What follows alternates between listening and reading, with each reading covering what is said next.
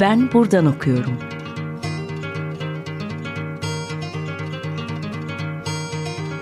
Edebiyat ve başka şeyler.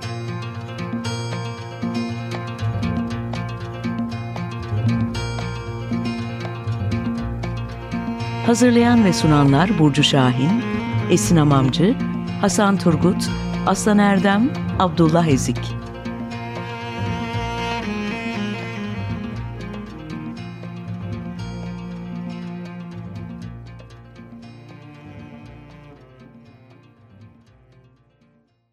Merhabalar, 95.0 Açık Radyo'da Ben Buradan Okuyorum başladı. Ben Aslan Erdem.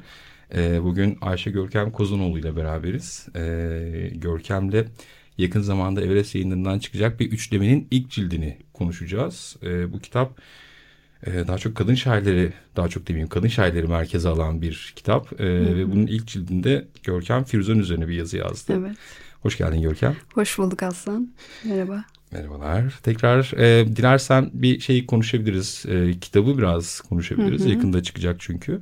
E, sen Firuzan yazdın bu kitapta. E, evet. Buradan başlayalım. Buyurunuz. Şimdi bildiğimiz gibi Cumhuriyet dönemi kadın şairleriyle ilgili çok fazla bir çalışmamız yok. Hatta bu zamana kadar birçok zaman kadından şair olunur mu tartışmasının ötesine pek geçemediğimizi söyleyebiliriz.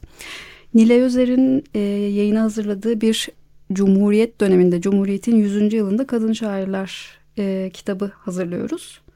Nile Özer'in e, editörlüğünde. editörlüğünde yayın hazırlayışıyla. Ben de oraya yazacağım şairler içinde Firuzan'ı seçtim. Hali hazırda Firuzan üzerine de çalışıyorum diye. Ee, ilk cilde Firuzan'ı yazıyorum. İkinci cilde Elif Sofya'yı yazıyorum. Üçüncü cilde daha kimi yazacağımı bilmiyorum. Henüz Hı-hı. seçmedik onu. O şekilde ben de e, Firuza'nın Lodoslar kenti üzerine çalıştım. Ve onun üzerine bir e, makalem oldu.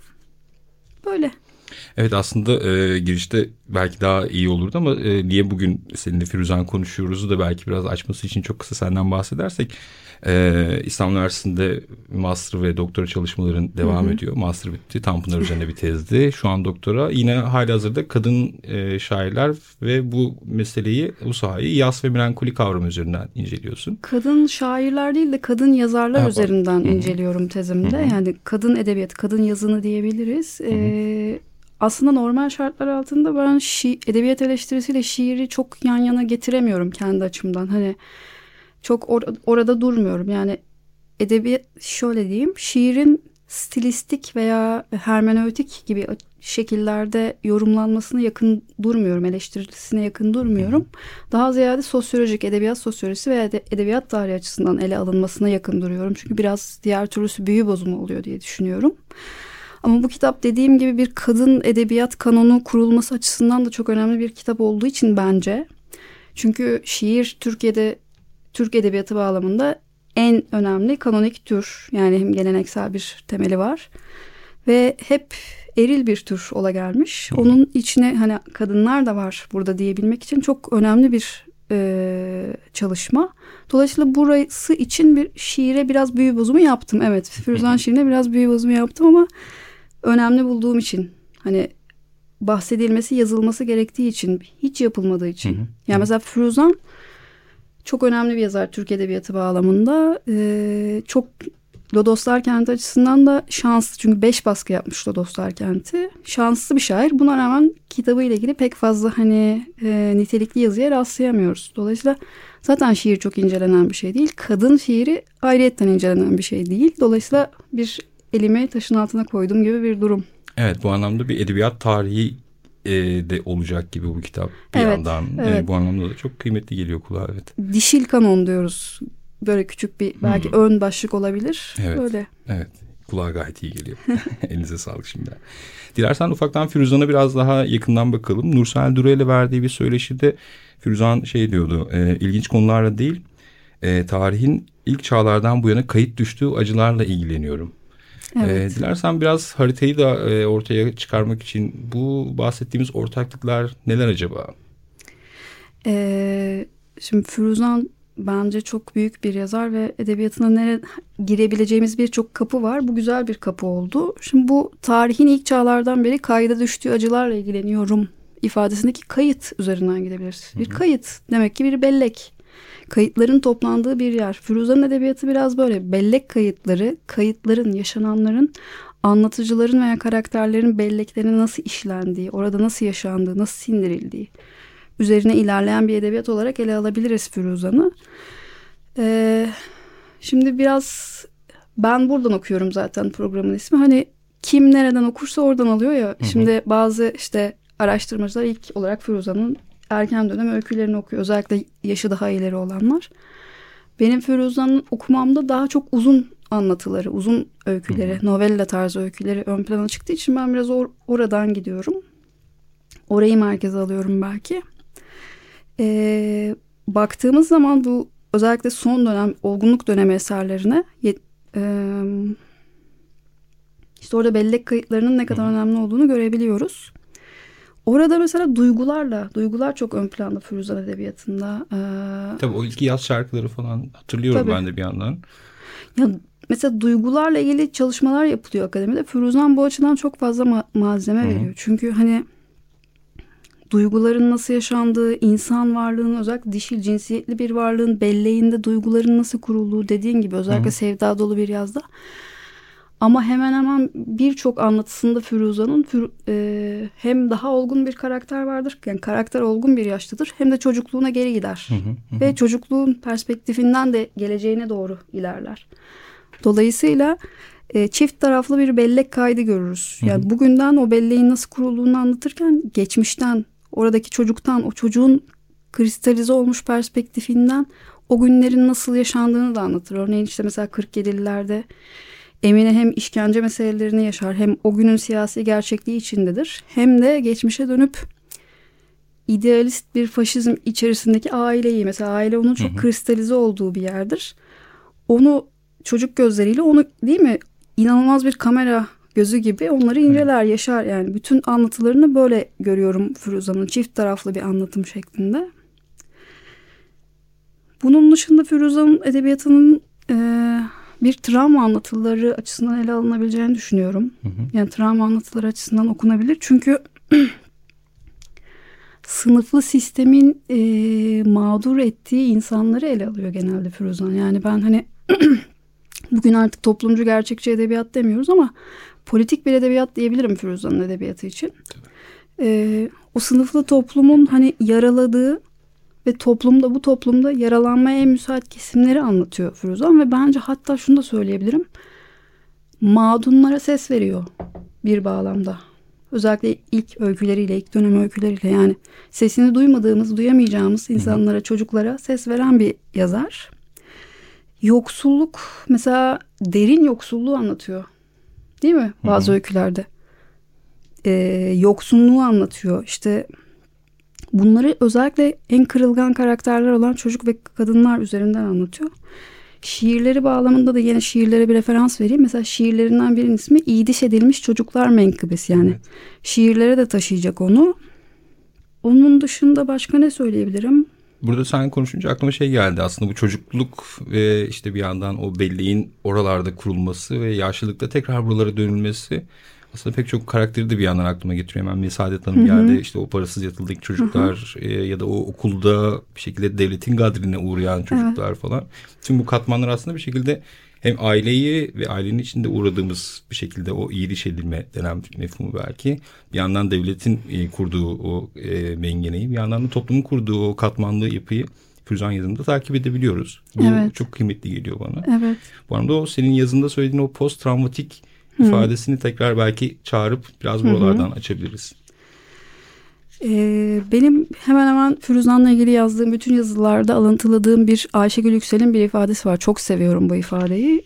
Ee, Ayşegül Yüksel, Firuzan anlatılarının trajik olanı yaşandığı anda bileyip keskinleştirmektense akan zaman içinde koyultup bilince gülle gibi oturtan patosa onarılmaz burukluğa dönüştürdüğünü söyler. Yani Firuzan anlatıları Firuzan edebiyatında anlatılarında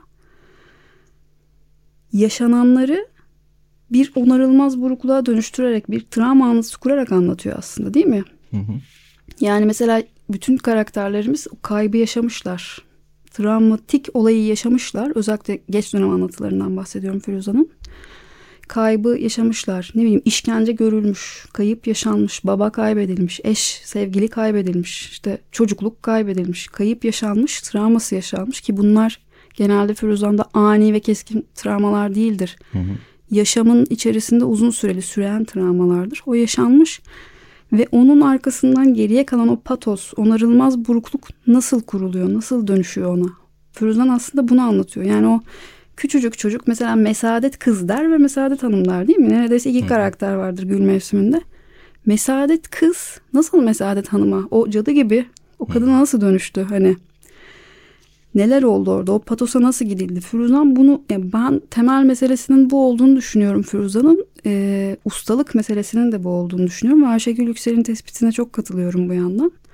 Dolayısıyla bu onarılmaz burukluk bir yara bir travma ve bir trajedi olarak ele alınabilir. Bu bağlamda söylüyorum hani post trajik bilincin edebiyatını yapıyor. Bunu geriye dönüşlerle pre trajik diyeyim hani trajedi öncesi bilince de gidiyor.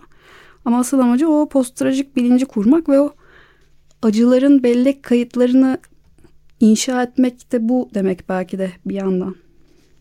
Evet aslında şimdi e, bir yandan şey de çıktı. Akim sevgilim de geldi. Bahsettiğim meseleler bu post travmatik anlatıyı orada da yeniden kuruyoruz. Özellikle ilk öyküde Akim'de.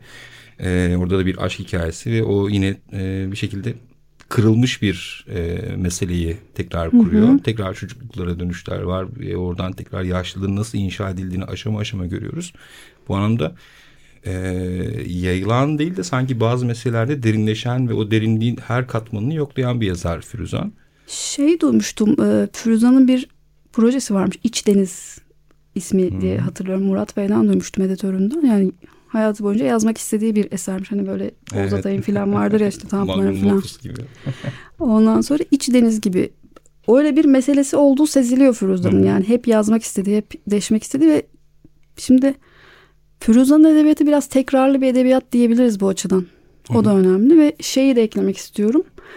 Hakim sevgilimle ilgili e, ortak dostumuz senin ortak dostumuz Ekrem Işın bir dekadans edebiyatı diyor. Hı-hı. Bir yandan o hani trajedi post trajik olana hani şeyi de ekleyebiliriz. E, çöken, dağılan konaklar, köşkler yani dolayısıyla bir dekadans estetiği de var Firuza'nın edebiyatında onu da ekleyebilirim. Hı-hı. Onu da bu travma sonrası post travmaya dahil edebiliriz. Onun hani kurgulanışında bir hı hı. zafa olarak belki dahil evet, edebiliriz. O, o kaybın bir aslında hı hı. E, işte ekonomik ya da ekonomi politik hı hı. bir çerçevesini hı hı. çıkarıyor. O tekrarlarla kurulan işte yeniden yeniden tekrar tekrar kurularak e, her köşesi bir şekilde var edilen bir e, travma hikayesini görüyoruz aslında. Dilersen e, şey yapalım. Loloslar kenti aslında Hı. bu haritanın çok da görülmeyen parçalarından biri. Bir kayıp ada gibi neredeyse az önce senin de söylediğin gibi. Üzerine pek bir şey yazılmadı. E, dolayısıyla Firuzan'ı şair olmaktan ziyade bir öykücü olarak biliyoruz hı hı. daha çok. E, nasıl bir şair Firuzan? Üslup olarak, e, yaklaşım olarak meseleleri değerlendirme bağlamında öykücülüğün neresinde duruyor şairliği acaba? Şimdi tabii Firuzan'dan genel olarak bahsederken kurmaca evreninden bahsettik ve roman ve öykü, öykülerden özellikle öykülerden bahsettik. Fakat Firuzan sanatın hemen hemen her dalıyla ilgileniyor. Edebiyatın da birçok dalıyla ilgileniyor bunun yanı sıra. Yani sadece roman ve öykü yazmıyor. İşte onları tiyatro metnine çeviriyor, senaryoya çeviriyor. İşte birçok bir kitabı var sen de biliyorsun. İşte antoloji hazırlıyor, Berlin'de çocuk kitabı hazırlıyor falan. Birçok alanda kalem oynatıyor. Ee, gezi kitapları var, işte biyografik metni var. İşte Firuzan diye bir öykü Faruk Şuur'unla birlikte yazdığı. Bunlardan bir tanesi de Firuzan Külliyatı'nda yer alan eserlerden bir tanesi de e, Lodoslar Kenti şiir kitabı. 1991 yılında Can Yayınları tarafından yayınlanıyor. Firuzan'ın tek şiir kitabı. İlk kitapta yani Can Yayınları edisyonunda baktığım zaman şiirlerin ta arkasında yazıldıkları ve nerede yayınlandıklarına ilişkin bir e, bilgi görüyoruz yazıldıkları tarihlerle ilgili. Dolayısıyla Firuza'nın edebi hayatının 71'de başladığını varsayarsak parasız yatılıyla ki aslında 50'lerde öyküler falan yayınlamaya başlamış bir yazar. Ama 71 diyelim ve dolayısıyla 50 küsur yıllık bir edebiyat hayatının 91 yılında yayınlanan bu kitapla birlikte e, yaklaşık 10 yılında şiirle uğraştığını görüyoruz Firuza'nın. E, çünkü 81 ile 91 arası yazılmış ve yayınlanmış şiirler bunlar. E, Firuza'nın şiire yaklaşması çok kolay olmamış anladığımıza göre.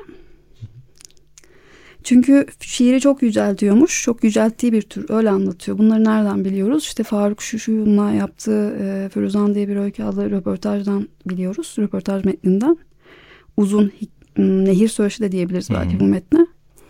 Orada anlatıyor. İşte çok yüceltiyormuş bu sanatı. Çok büyük görüyormuş yani ve Türk şiirindeki hani bu şiiri kuran büyük isimleri düşününce biraz alçak gönüllü bir pozisyonda duruyormuş. Fakat sonradan bazı meseleler doğunca onları anlatmak için şiir formuna gitmiş anladığımıza göre. Ee, bu yine şiirlerinde kendi bütün Firuzan meselelerini görüyoruz aynı şekilde ama bunları daha girift, girift bir şekilde anlatabildiğini görüyoruz. Yani Hı. şiir biraz o, ona hizmet ediyor anladığıma göre. Ee, bu kitap beş uzun şiirden oluşan bir lirik şiir dizisi olarak ele, alınabilir. İşte O Dilini Unutmaz, İyi Diş Edilmiş Çocuklar Menkıbesi, Al Sazını Sevdiceğim, Doğduğun Yer Gençliğindir ve Lodoslar Kenti kitabı aynı adını veren şiir Lodoslar Kenti. Dolayısıyla Lodoslar Kenti olarak bir İstanbul kitabı olarak ele alabiliriz. Hı hı. Ee, Bu İstanbul kitabı olma meselesini dilersen ikinci bölümde konuşalım. Tamam. Hazır sen al sazını sevdiceğim demişken bir Safiye Ayla e, arası tamam. verelim. Küçük bir şarkı arası sonrasında devam edeceğiz. Radyo severler yeniden merhaba. 95.0 Açık Radyo'da ben buradan okuyorum devam ediyor. Ee, Safiye Ayla'ydı duyduğunuz ses. Al sazını sevdiğim şen hevesinde e, dinlediğimiz şarkı. Bugün e, Ayşe Görkem Kozanoğlu'yla Firuzan'ı konuşuyoruz. Bir yandan e, bir yandan da aslında Firuzan'ın da parçası olduğu daha büyük bir kitabı da konuşuyoruz. E, Görkem bir şeyle başladık. Biraz işte Firuzan'ın yazınını konuştuk, öykücülüğünü konuştuk, şairliğini konuştuk. Dilersen biraz daha e, Lodoslar kenti aslında kitabın ismi bir kent kitabı bu bir yandan da. E, da bir İstanbul şairi e, programın başında konuştuğumuz bu kanonik meseleler yüzünden İstanbul dendiğinde pek de akla gelmeyen yazarlardan biri e, bir yandan ama e, onun en e, önemli yanlarından birisi aslında bütün bir İstanbul'un e, sosyolojisinde tutması metinlerinde. Dilersen yazında senin sorduğun e, ve cevabını çok sevdiğim bir soruyu doğrudan sana yeniden yönlendireyim. E, Firuzan şiirinde İstanbul nasıl kurulur? Hmm. Ve buna ek olarak nasıl bir deneyimdir İstanbul Firuzan şiirlerinde? Firuzan şiirinde İstanbul ayrıntıyla kurulur. Önce bunu söyleyeyim. Çünkü Firuzan şöyle der. Kentin belleği güçlüdür, unutmaz. Yine belleğin oluşturucusu olan malzemelerden biridir ayrıntı. Ee, küçük bir şiir parçası okuyayım Firuzan'dan. Hem dinleyicilerimiz de biraz tadına alsınlar. Bir eski kentin, ta uzaklardaki çok eski bir kentin, veremli bir nakkaşın aşkla işlediği silüeti. Yedi tepesinde padişah güzellemeleri yapıp da boynu urulan, paralı şairlerin el ayak çektiği, göksel anılar bunlar kuşkusuz. Onu resim edip tarih edip germek için midir hayat? Doğasının üç yanı denizlerle sevişen, oraya ancak ve ancak sözlere aldanmadan elle, emekle, gözle, yürekle gidilir. Dolayısıyla ta uzaklardaki çok eski bir kentin veremli bir nakkaşın aşkla işlediği silüeti Tamamen ayrıntılarla kurulan bir e, İstanbul var Lodoslar kentinde. Bir yandan bana hep e, e, Aragüler'in fotoğrafları, Yaşar Kemal'in İstanbul onları da hatırlatıyor. Hı hı. Öyle bir İstanbul gibi geliyor bana. Çünkü Firuza'nın kendisi için kendi hayatında İstanbul çok önemli. Firuzan her zaman ben İstanbul'un doğumlusuyum diyor. Yani hı hı. neredeyse annesi gibi İstanbul'un doğumlusu. İstanbul beni doğuran şehir. Benim üç öğretmenim vardır. İşte biri annem, biri okuduğum yazarlar, biri İstanbul gibi.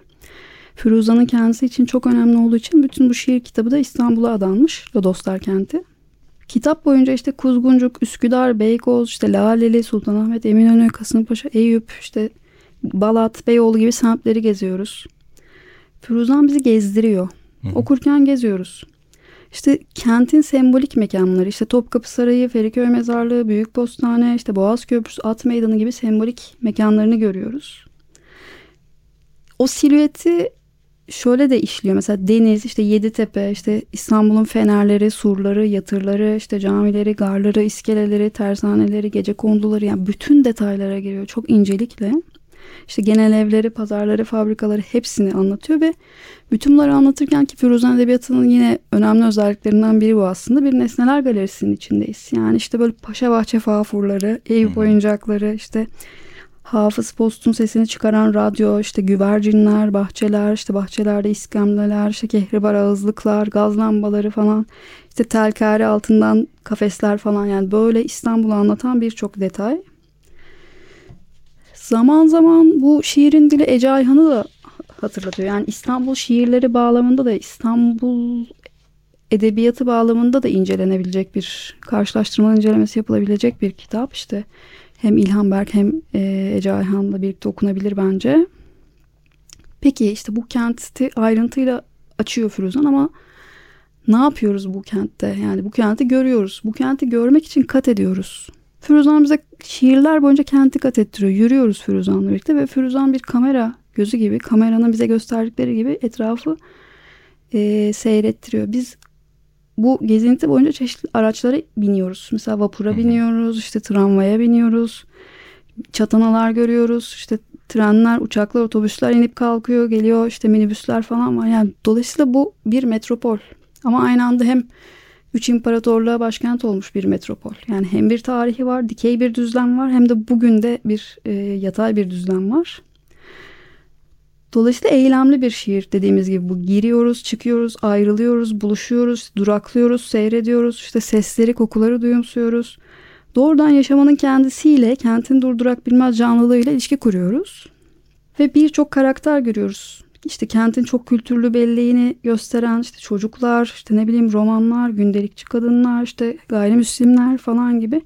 Dolayısıyla böyle bir İstanbul diye özetleyebilirim Firuza'nın İstanbul'unu. Evet aslında bu bir yandan Firuza'nın öykü evreninin de İstanbul'u. Çünkü bana hep şey gibi gelir. Daha öncesinde de konuşmuştuk ya e, bir kamera gözü var ve bu kamera gözü izliyor ve sanki sabit bir göz işte Nazan Beyoğlu'ndaki işine gider arkadan işte e, cev, şey cevahiri görürüz yürürken falan gibi ya da işte öbür köşede balıkçılar vardır bir e, manzara ve peyzaj hikayesi var. E, bunun işte insanları da bir yandan yoksulları, zenginleri, otobüsler, vapurlar, trenler her şey e, bir şekilde bütün bir İstanbul'u kuruyor. Bu anlamda bir yaz kitabı da. Çünkü bütün bir İstanbul'un değişimini de görüyoruz. Evet kesinlikle. Bugün geldiği haliyle. Yaşar Kemal'de de hep aynı hissi yaşıyorum ben. Hı hı. Evet. Evet bu anlamda çok yakın yazarlar. Ece Ayhan'ı da andın. Ee, aslında Ece Ayhan da bir şekilde Firuzan'la yakınlaştırabileceğimiz evet. bir e, poetik isim. E, bu anlamda bence iyi bir e, şey yaptık. Bir döngüyü tamamladık gibi geliyor bana. E, şeyi e, programı kapatmak durumundayım. Süremiz çok az kaldı. E, bir derlemenin, üçlemenin e, aslında bir ilk cildinin yazısını konuşuyoruz. Başlangıçta söylediğimiz gibi bir edebiyat eleştirisi kitabı ama bir yandan da bir edebiyat tarihi kuracak bu kitap. Yakında Everest yayınlarından çıkıyor. Evet. Görkem çok teşekkürler. İyi ki ben geldin bugün. Ben teşekkür ederim. çok teşekkürler. Ağzına sağlık. Hoşçakalın. Radyo severler e, bugün Görkem Kozanoğlu'yla e, Firuzan ve e, kadın yazınını yaz, melankoli, kent kavramları üzerinden konuştuk. İlerleyen haftalarda görüşmek üzere. Hoşçakalın.